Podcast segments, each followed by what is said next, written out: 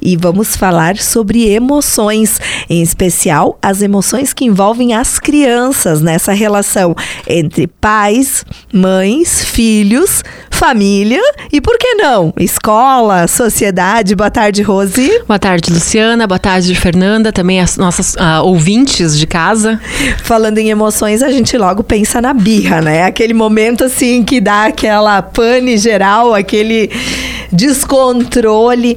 E você, Fernanda, está uh, oferecendo oficina de emoções para crianças. Como surgiu essa ideia? Boa tarde, Luciana. Boa tarde, Rose, ouvintes. Então, a oficina ela surgiu justamente de uma demanda do consultório, onde eu via muitas crianças com é, é, questões de desenvolvimento das emoções. Então, os pais vinham buscar justamente porque elas ainda não estavam é, aptas ou não estavam desenvolvendo essa esse foco. Então eu pensei na oficina justamente para estar tá auxiliando né, as famílias e as crianças, porque é um assunto que eu sou apaixonada, né? E é um tema, assim, até então pouco trabalhado agora, nos últimos meses, últimos anos, que se foca um pouco mais este olhar para as emoções. Na própria educação, quando se fala em escola, no ensino, era bastante focado no conteúdo. Agora já as, as normativas, tudo, a legislação se volta, volta este olhar para o ser humano como um todo pensando e abordando e focando também nas emoções. É, pensando que a emoção ela é algo que permeia a nossa vida, né? Algo que é, faz parte do nosso dia a dia, não é algo só é, cerebral, mas é algo físico. A gente vive é, no nosso corpo as emoções. Então essa atenção é justamente para estar tá englobando e dando essa atenção que é super importante, né? Quais as primeiras, as principais dificuldades assim que você sentiu no consultório? As dificuldades, birra, controle, o controle das emoções, as crianças não sabendo. É, é, Mas dizem que criança precisa ser criança e criança extrapola as emoções, elas sendo boas ou sendo ruins. Mas tu acha que existe um controle sobre isso? Seria extrapola no sentido de expressar? Isso aí. É que na verdade a demanda vem em função dos pais, né? Os pais não sabem lidar com essas emoções. As emoções dos pais não. Né? Então a criança, na verdade, ela tá sendo criança, ela tá porque ela não nasce sabendo o que ela está sentindo. Sim. É nosso papel de pai e mãe explicar e nomear e às vezes os pais não têm é, habilidade de como lidar com isso. Né? Ah, tá com a birra no meio do supermercado, né? Como é que eu vou agir? Ah, porque é mal educado, ah, porque é isso, porque não houve. E na verdade a gente também precisa estar bem com as nossas emoções para poder lidar com as emoções dos nossos filhos. Então começa trabalhando as emoções dos pais. Vai ter Quando... oficina para os pais também. tu sabe que eu tentei e não teve muita hum, aceitação, porque eu acho que os adultos estão com uma, um certo receio de lidar e com será que não, não devia de começar pelos pais para partir para as crianças depois? Deveria. Ou através das deveria. crianças se atinge os pais também? E, exato. É, na, na psicoterapia é assim. A criança vem, mas a gente trabalha em família isso.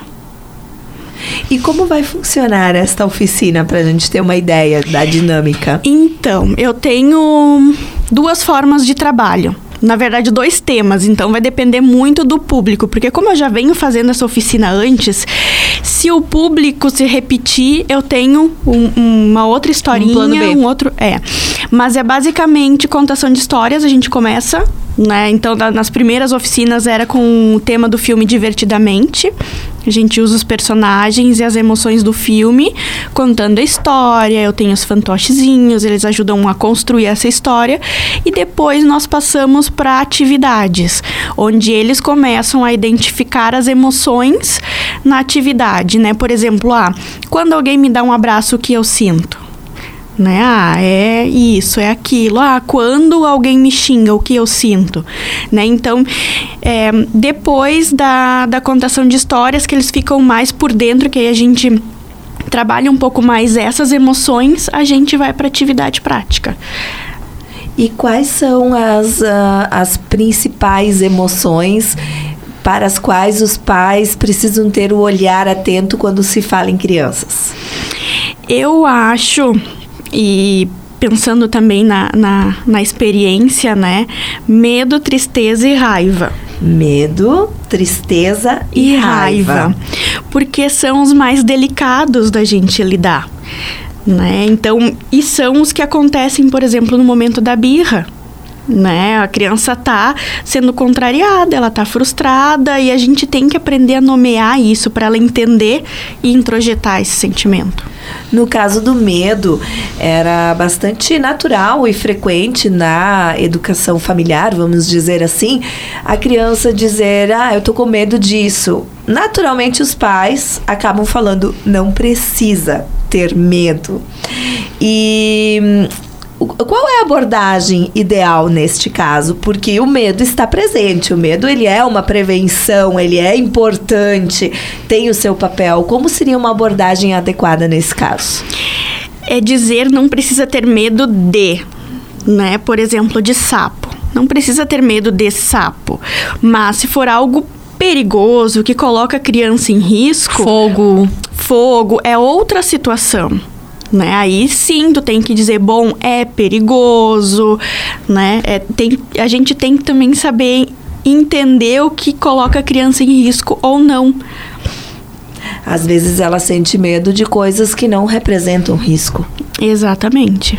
E muitas vezes também acontecem delas não sentirem o tal do medo, né? Crianças que, por exemplo, veem uma aranha e saem correndo atrás, querem matar e não conseguem ver que ali existe um perigo.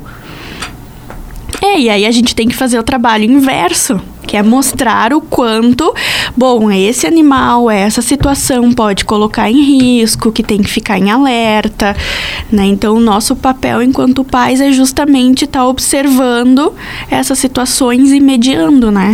Ou aquelas crianças, né, que recebem as capas de super-herói e acham que podem imitar os desenhos. Olha aí o que eu tenho ouvido de pais contando história de filhos Sim. que caíram e se machucaram Sim. porque iam voar e voam, né? Voam pro chão. Voam pro hospital. É, e essa situação é natural porque lida com a fantasia. Né? E fantasia é algo que está presente na no infância. Exatamente. Né? E então, algo positivo na infância. É, exatamente. Então a gente tem que saber como, é, como levar. Dosar. Exatamente. A gente tem que. É, bom, super-herói é o super-herói, ele existe, tá? Mas tá lá, não é você, você é o fulaninho. Então, por isso que às vezes educar um filho é muito cansativo, né? A gente tem que colocar uma energia muito muito grande nessa atividade. Uh, estes sentimentos que se manifestam na criança que por vezes ela não sabe nomear ou então nomeia, mas que acaba não sabendo lidar com aquele, aquele sentimento, aquela emoção. Uh, no caso de manifestar este, por exemplo, ah, eu estou com medo, qual a importância dos pais assim acolherem este sentimento no sentido de uh, não simplesmente dizer ah não precisa sentir isso, de, de acolher tentando compreender aquele sentimento e a partir daquilo ali mostrar um caminho. Porque a gente tem que entender que para a criança as emoções são reais. Né? Se ela tá com medo, medo de bicho, de lobisomem, enfim, essas questões da fantasia mesmo, a gente tem que entender que é real. Para ele, para essa criança é real esse medo. A brincadeira é coisa séria. Isso. Então, o papel dos pais é como você comentou, é, a gente tem que saber como levar, né? Acolher, entender, não diminuir o sentimento e da criança. Que faz isso? É a, a, questão de paciência, né? A gente tem que ouvir, a gente tem. A criança ela não vai perder um, um medo com uma uma situação, né? Uma conversa, você explicando uma vez, né? A gente tem que ter muita paciência e repetir, dizer que não, né? Não tem lobo, que o lobo não tá aqui, né? Às vezes até entrar na fantasia e, e ir para debaixo da cama com uma lanterna, armário, vamos procurar, vamos ver onde é que tá, ó, seu quarto tá seguro.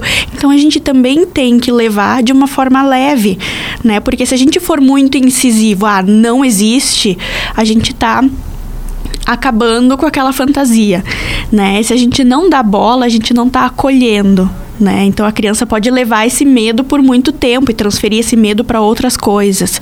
Então é bem delicado. E como essas emoções, vamos dizer, não trabalhadas, não ensinadas na infância, elas impactam na vida adulta? Você hoje recebe adultos que demonstram esses sinais? Sim, às vezes a pessoa não consegue manter um relacionamento ou a pessoa é insegura, é, não consegue demonstrar afeto. Né? Ah, meu parceiro cobra que eu não digo que eu amo. Né? Mas, bom, ela tinha isso na infância, ela aprendeu o que é amor. Né? Então, é, vai refletindo de várias maneiras. Né? O, adulto, o adulto acaba trazendo muito desse histórico. Isso. E essa questão do afeto, por exemplo, de demonstrar o sentimento, ela tem uma relação direta. Tipo, a pessoa que não foi abraçada, que não criou o hábito de abraçar, ela pode enfrentar uma dificuldade de lidar com este afeto. Sim, porque a gente tem que pensar que pai e mãe ou os cuidadores são os primeiros exemplos da criança. Né? Então, tudo que ela vai vivenciar nessa primeira infância, nesses primeiros momentos de vida, é a rotina dela. Né? Ela pode, claro, depois descobrir que ah, um abraço é bom, que falar que ama é bom, mas é um trabalho maior que ela vai ter. E quando né? você fala em primeira infância, isso hoje se define que idade? Até de 0 a 3. 0 a 3 anos. É, pensando que é a fase onde a criança mais adquire conhecimento, né? Aprende a caminhar, a falar, a se expressar. Então. Se fala muito que os pais, as, os familiares como um todo, devem evitar as discussões na frente das crianças, especialmente porque elas não sabem lidar com uhum. todo esse temporal de, de sentimentos que por vezes nem os adultos não sabem lidar. Uh, quais os reflexos dessa exposição quando ela ocorre? Pode trazer vários reflexos, né? Porque a, a criança pode crescer achando que é natural, né? Um relacionamento é isso. Ou ela pode ter o efeito contrário, achando que não, relacionamento não é legal, porque é isso. Né, e ela tem consciência de que uma briga é uma briga, porque. Uh, tudo bem, tu tá numa briga, tu tá discutindo, tu fala alto, né? Tu Uh, faz barulho, né? Tem o tom mas, de voz. Mas se tu tá numa festa com, na, com amigos e tal, tu acaba falando alto também, tu acaba se expressando também de uma forma um pouco mais áspera, né? Mais. Uhum empolgante, assim, e ela tem noção, assim, de que um é um, outro é outro? A gente tem que pensar que a nossa expressão né, facial, ela diz muito. E isso é algo que os bebês já vêm tendo essa noção. Já né? captam essa energia. Isso. E aí o que, que acontece? A criança vai ver a briga ali, ela não vai saber que, bom, é, o pai e a mãe estão conversando, estão. É, é a forma que eles têm de resolver. Dois minutos depois eles estão bem. Estão se falando. A criança não entende dessa forma. Né? Aquela situação fica né? E é, o mais sério é isso, é que ela não consegue entender que, ah, eles estavam discutindo e, e resolveram. resolveram. Não ela não tem essa noção. Por isso que é importante a gente evitar essas situações na frente da criança. É que o, o, próprio tom de voz, ele já passa uma série de sensações, né? Eu me lembro de ter presenciado uma cena em que não havia uma discussão entre as duas pessoas, mas elas estavam ambas falando assim, num tom de voz mais agressivo, se referindo a uma situação de terceiros, a uma situação externa. Não existia um conflito entre as duas partes. E a leitura que a criança fez, vocês estão brigando? Em função do tom de voz, uhum. não era o conteúdo da mensagem, uhum. não tinha ninguém chorando, não tinha nenhum dos dois expressando tristeza, era apenas o tom de voz elevado, falando com uma ênfase, transmitindo uma certa, talvez, raiva, inconformidade, mas a criança fez essa leitura de que poderia ser uma briga. E foi bem colocado a questão do tom de voz, porque a gente sabe que tem pessoas, tem famílias que já têm na sua, na sua história, ah, falar mais mais alto, se expressar de uma outra forma. A criança vai conseguir entender isso. né? Que bom, faz parte da minha família, todo mundo fala junto, se reúne três, quatro pessoas, o tom de voz é mais alto.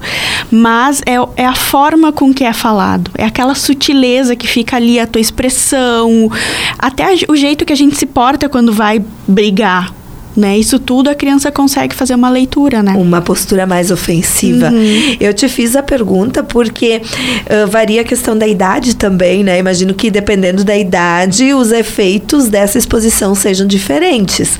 Porque uma adolescente, por exemplo, que já tem uma consciência, já sabe em todos os sentidos o que é uma briga e o que está em jogo ali numa discussão ela vai, mesmo tendo consciência, ela vai ser impactada por essa situação. Sim.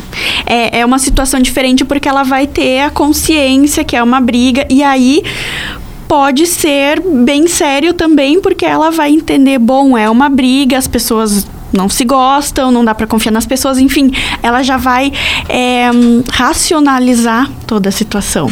Faz uma leitura a partir da sua percepção do, dos seus valores já. Isso. Então são situações diferentes, mas que também. Afetam. E nessa oficina de emoções que você vai promover, uh, as crianças elas são separadas por idades? Sim, a gente costuma separar os menorzinhos, os maiores, então é de 4 a 7, 8 anos, de 8 para cima, né? Já fiz uma oficina onde tinha de 4 a 12 e foi bem difícil assim de, de lidar porque eram fases diferentes. Então são formas diferentes de lidar com as crianças, né? Então o trabalho foi dobrado. Então agora eu tô tendo cuidado de separar um pouco mais as E como você idades. consegue mensurar assim o resultado da oficina? Nas atividades né? Elas vão mostrando, porque assim, a criança ela é muito esperta. E quando você liga as atividades com o lúdico, como o exemplo que eu citei do filme, né? Que a maioria já assistiu, conhece o contexto. Então fica mais fácil delas fazerem a ligação da, daquele personagem com aquele sentimento, né? Então, é, e até no final, a gente sempre pergunta, né? O que, que você aprendeu? Ah, essa é isso, isso e isso. Ai, raiva é assim, raiva não é legal, mas precisa. Então eles trazem muita coisa. E em casa, os pais conseguem notar a diferença? Vários já deram um feedback bem positivo. Hoje nossa convidada é a psicóloga Fernanda Marques e falamos sobre as emoções, principalmente das crianças, como a gente pode trabalhar essa questão para que tenhamos adultos com uma inteligência emocional maior, que tanto se fala, né, hoje da importância da inteligência emocional. A inteligência emocional seria basicamente saber lidar com as emoções? Isso. Saber lidar e antes disso a gente saber identificar. Né? Porque às vezes o que acontece muito com os adultos é que tá sentindo alguma coisa ali e às vezes está lá na minha frente no consultório e não sabe nem dizer o que tá sentindo. Sente, sente os reflexos daquele sentimento, Isso, mas não mas o que sabe é... definir. Isso. E aí a inteligência emocional é esse conjunto, é identificar e saber lidar, porque é inevitável, a gente vai sentir raiva, vai sentir medo, é, outros sentimentos, né? E a gente tem que saber lidar com isso. Por vezes, esses sentimentos, eles podem impactar diretamente na, na autoestima, na motivação dessa pessoa? Sim, sim. E hum, em vários outros fatores também né? A pessoa que não sabe lidar com os seus sentimentos, ela fica mais é, introspectiva, ela fica mais desanimada. Desanimada. Tem uma compreensão menor daquilo que, que acontece no entorno dela? Sim, eu acho que sim. Porque as nossas emoções, elas são algo tão importante, né? Porque como eu comentei no início, ela lida não é só aquela questão é, mental, né? A gente sente as emoções no próprio corpo. E não sabendo lidar, a gente pode desenvolver várias outras coisas e patologias. Enfim, a gente fala tanto da ansiedade, síndrome do pânico, que são é, sensações que tu sente no próprio corpo e a pessoa vai fazer todos os exames e não tem nada fisicamente. né? Então são as emoções ali dando seus sinais, né? E essas emoções também, uh, saber uh, compreender as próprias emoções e, e acolher, tentar compreender a emoção do outro, ela pode facilitar muito também o relacionamento entre as pessoas, porque é bastante comum. Uh, a pessoa se sente chateada. Vamos pegar eu e a Rose aqui agora. Uh, eu chego, falo algo pra Rose, a Rose me responde sim. E eu, tá, será que ela gostou? Não gostou? Né? Tipo, ela foi objetiva, direta. Tá, mas uh, por que eu esperava que ela falasse mais? Que necessidade é essa que eu tenho? Ou então, se ela respondeu de cara fechada. Por que ela precisa sorrir? Será que ela está brava, está chateada? Por vezes a gente imagina um monte de coisas. Ah, porque o outro está chateado comigo, o outro está bravo, o outro está não sei o quê. Demais. É, e aí, na verdade, ou então por vezes a pessoa está realmente triste com algo que aconteceu no dia dela, não está disposta e reage daquela forma. Mas se eu entender, me colocar uh, de uma forma a, a tentar entender o que o outro está sentindo, fica mais fácil também não, não se chatear tão facilmente, não sentir tantas dores, porque quando a gente entende o que o outro está sentindo, fica mais fácil entender também as reações. E veja bem, todas essas reações que você comentou diz mais do que tu acha do que realmente a pessoa a imaginação tá que se cria em torno de uma situação. Isso. E isso é algo que, que a nossa mente acaba trabalhando, né? Se tu não tá bem com as tuas emoções, com se tu não te entende, como é que tu vai conseguir entender outra pessoa? Né? Como é que tu vai exercitar a empatia? Se tu não te entende, tu vai realmente te frustrar com mais facilidade. Sim, e Sim. o impacto que a gente permite que o outro gere na gente. Porque se o outro tá estressado, acordou de mau humor e sai dando patada em todo mundo, é, se eu tenho um equilíbrio emocional e não permito que isso me atinja, eu consigo de alguma forma me isolar disso. Agora imagine uma criança fazendo isso, é mais difícil. A criança se uh, conseguir se afastar desta situação para a criança, de, aí a gente fala muito da, do amadurecimento mental dela, né? Se ela tem capacidade cognitiva de fazer isso, ela lida bem. Agora, a criança mais nova, ela não consegue.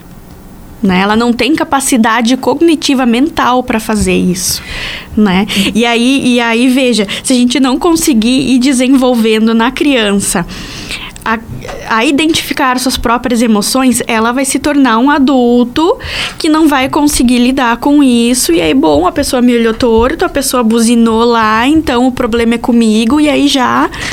Os adultos, eu acredito que ainda têm o poder de escolha, né? Tu acordou mal-humorado, tu ainda pode optar. Eu sei que às vezes é difícil, mas tu ainda pode optar em dar uma patada em alguém ou simplesmente, né, te segura, né? Porque tu sabe que tu não tá legal. Agora, uma criança, não, ela realmente ela tem assim, eu acho que Esse os sentimentos né? e, e, as emoções muito afloradas. Poxa, caiu um salgadinho no chão e aquilo lá foi o fim da vida para ela, ela vai se expressar. Não tem, sabe? Não tem escolha. Ela, ela, ela não tem noção de que aquilo lá não é o fim do mundo. Mas os adultos, não, eles já têm um pouquinho mais de noção, né? Tu sabe que se tu tem um problema que tu vai conseguir resolver, tem um problema que vai demorar um pouquinho mais para resolver, como que tu vai lidar com isso?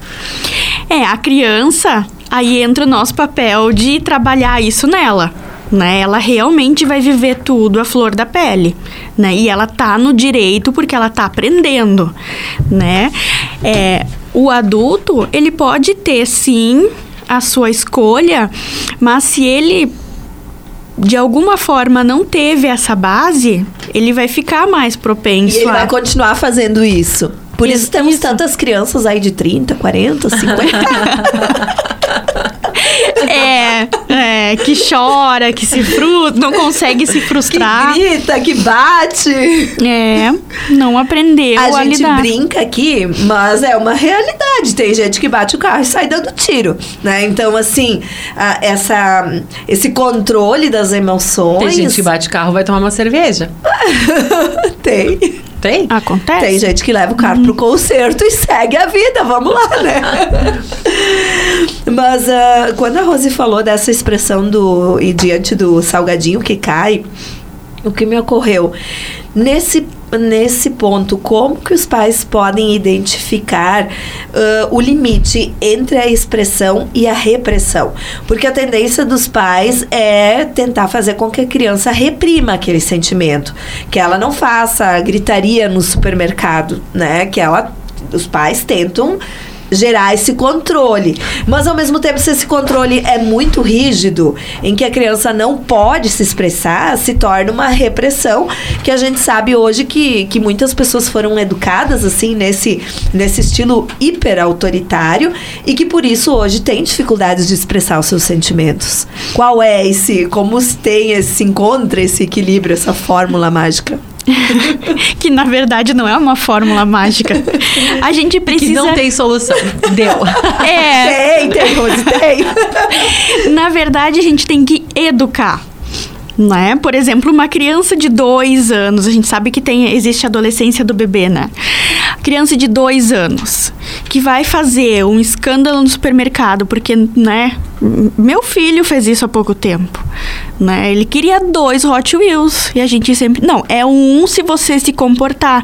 Bom, esperneou ali, não adianta tu gritar com ele porque tu vai estar tá entrando na mesma sintonia. E não adianta também o pai e a mãe ceder naquele momento só pra não passar vergonha. Não passar vergonha diante dos olhos alheios, né?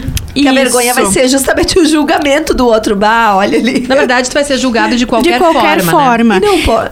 E, e, na verdade, a gente tem que fazer o que é melhor né? Claro, na hora não adianta brigar, mas depois a gente tem que conversar e vai ter que conversar mil vezes se for preciso, mas sempre dizer, bom, eu sei que você estava chateado, que você gostaria de ganhar mais um, mas o nosso combinado foi esse. E aí a gente repete, repete. E não esquecer que na próxima ida ao mercado, o combinado já deve acontecer antes, né? Isso, Puxar aquela memória. Isso que é bem importante. Os combinados com a criança é muito importante, né? Antes antes de fazer, antes de acontecer, antes de sair de casa, já explica, né? O meu filho hoje, ele sabe quando eu digo assim, ó, mamãe vai ficar chateada.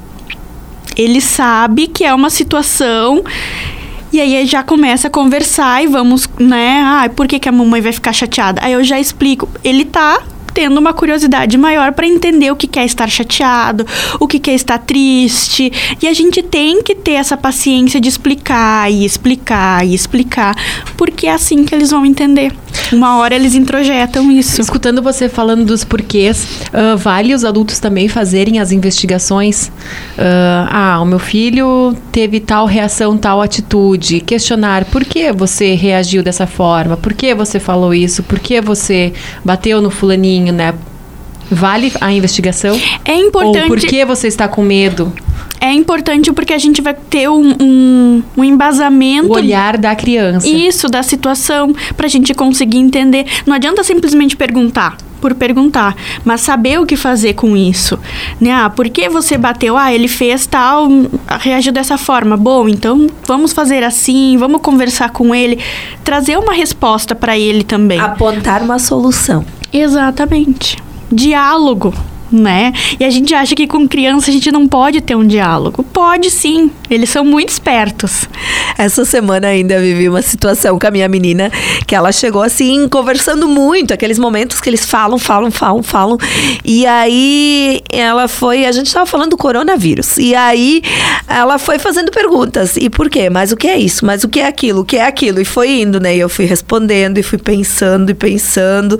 Se, ah, isso a mãe não sabe te explicar, mas é algo assim da Daqui a pouco minha colega que estava assistindo disse: Meu Deus, eu não estou preparada para isso.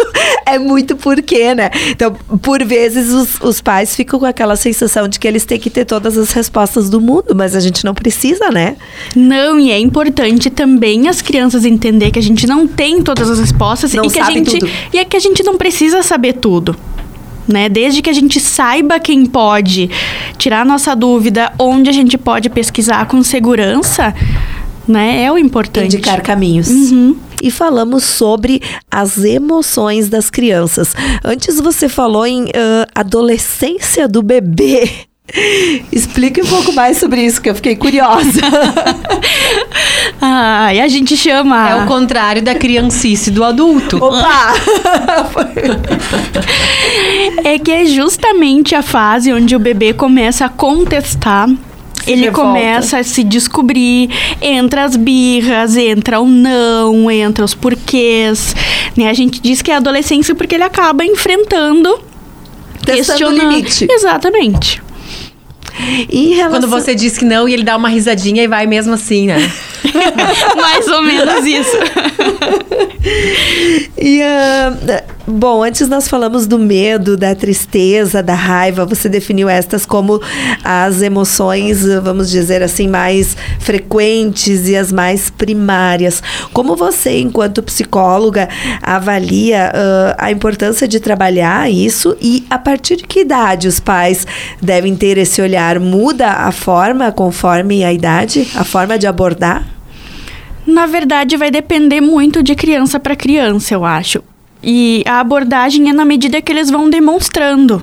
Né? A gente sabe Não que precisa explicar o que é o medo antes dela sentir medo. Isso. Na medida que vai demonstrando, que vai sentindo. Tem a questão da birra, né? Ah, o que, que é a birra? Ah, tu tá, ra- tu tá com raiva, tu tá frustrado, né? Ah, medo de. A gente sabe que tem a fase que eles passam pela fase do medo também, de explicar, né? O que é estar feliz também, que a gente falou da- das três primárias, mas a alegria também é uma das emoções primárias. Então, na medida que vai aparecendo, a gente vai nomeando e vai explicando, porque é importante eles entender desde sempre, né? E trabalhar também a questão dos valores junto, né? Porque por vezes eles, se os adultos são influenciados por diferentes fatores externos, eu penso que na criança essa influência é maior ainda. Especialmente na questão do consumismo, dos personagens infantis. Para a criança, olhar ali um comercial de um brinquedo novo na televisão e não poder ter aquele brinquedo pode ser a maior frustração do mundo.